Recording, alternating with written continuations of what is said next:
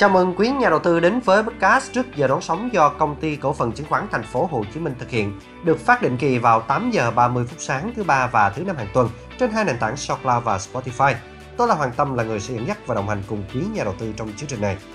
Phiên giao dịch đầu tuần đã thổi bay hơn hai mươi điểm của chỉ số vê en Index, khiến cho chỉ số rơi về mức một nghìn bốn trăm bốn mươi sáu phẩy hai mươi lăm điểm, đồng thời cũng thổi bay luôn chút hy vọng còn lại của đa số nhà đầu tư về sự bứt phá của thị trường.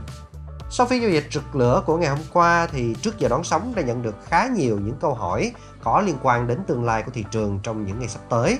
Và ngay sau đây sẽ là những chia sẻ của anh Châu Phạm, chuyên gia phân tích cao cấp đến từ hát ét xê. Xin mời anh.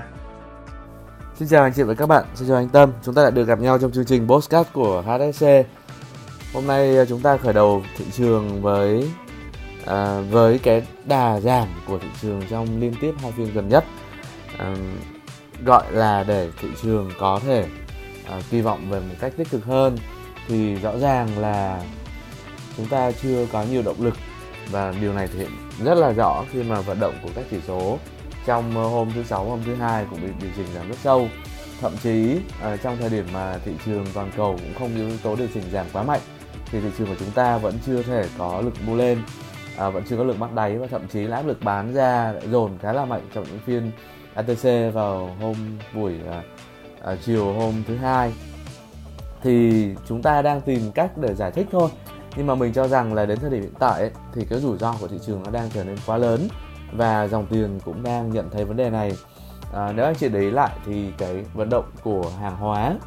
à, biến động của chỉ số giá dầu cũng như là giá vàng trong à, quãng thời gian một tuần trở lại đây thật sự là à, Thật sự là đáng quên khi không có một cơ sở nào để chúng ta có thể giao dịch được. à, Vận động biến động hơn mười phần trăm mỗi phiên. Và đặc biệt là với những cái tài sản mang tính vĩ mô, à, mang tính là ảnh hưởng đến lạm phát như những tài sản dầu và vàng, thì nó sẽ là một cái kim chỉ nam à, cho thấy là cái dòng tiền nên bắt đầu thận trọng hơn và không nên bắt đáy, cũng như là không nên tham gia vào những cái vận động của giá, của chỉ số cũng như là chứng khoán lần này. Đó mới là à, mình cho rằng đây là lý do chính mà khiến cho thị trường à, Việt Nam đang có vận động khá yếu ớt. à, Vâng, thì đó là một số nhìn nhận chung mà trong phiên dịch của phiên gần gần nhất. à, Để mà chúng ta nhìn nhận lại thì trong tuần này chúng ta vẫn còn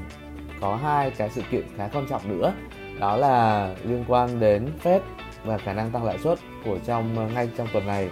Và thứ hai là đáo hạn của hợp đồng phái sinh vê en ba mươi ét một em. À, cả hai thông tin này cũng cũng à, tiếp tục khiến cho à, dòng tiền bắt đáy chưa có động lực để tham gia, và đó là lý do tại sao mà tâm lý của thị trường hiện nay đang trở nên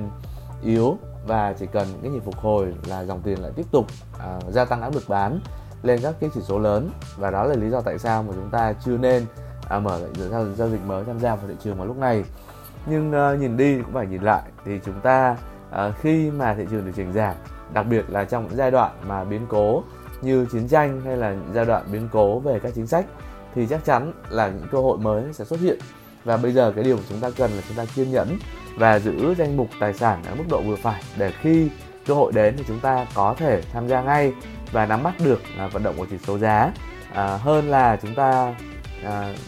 tham gia bắt đáy để rồi cái rủi ro à, giá điều chỉnh giảm vẫn còn, thì nó sẽ khiến cho danh mục của chúng ta trở nên à, khá là mất, à, mất, mất vị thế khi mà thị trường bắt đầu tăng và phục hồi trở lại. Thì nhìn chung à, mình à, chúng ta nên đặt một cái tư duy về mặt chung và dài hạn hơn. à, Nó nằm ở chỗ là những doanh nghiệp tốt thì chắc chắn một điều là sau các tác động biến động giá thì nó sẽ vẫn tốt, và đặc biệt là những doanh nghiệp kỳ vọng vào tăng trưởng ngắn hạn, à, những doanh nghiệp tiếp tục được hưởng lợi từ à, vận động giá của chỉ số hàng hóa trong giai đoạn gần đây. à, Ví dụ như những doanh nghiệp về mặt sản xuất, à, phân bón hay là tài nguyên cơ bản, sắt thép, hay là những doanh nghiệp liên quan đến chính sách của mỗi thị trường, ví dụ như thị trường Việt Nam là doanh nghiệp liên quan đến à, đầu tư công hay là đầu tư về mặt tài khóa và chính sách tài khóa của thị trường Việt Nam, thì mình cho rằng là thị trường vẫn sẽ có những cơ hội giao dịch tại những cái à, mã cổ phiếu này. Và ngoài ra thì anh chị có thể thấy là những mã cổ phiếu phòng thủ, ví dụ như bán lẻ Mobile World, hay là những mã cổ phiếu uh, mang tính công nghệ cao như ép pê tê cũng đang có kỳ vọng tăng trưởng trong trung hạn. Chúng ta vẫn có thể để ý thêm cổ phiếu này nhé. Xin cảm ơn anh chị các bạn dành thời gian theo dõi bài vi bài podcast hôm nay, và xin hẹn gặp lại cả nhà trong bài podcast vào hôm sau ạ. Xin chào, tạm biệt. Xin cảm ơn anh Châu Phạm và hy vọng là quý nhà đầu tư cũng đã phần nào giải tỏa được tâm lý lo ngại về thị trường à, sau khi nghe những chia sẻ của anh.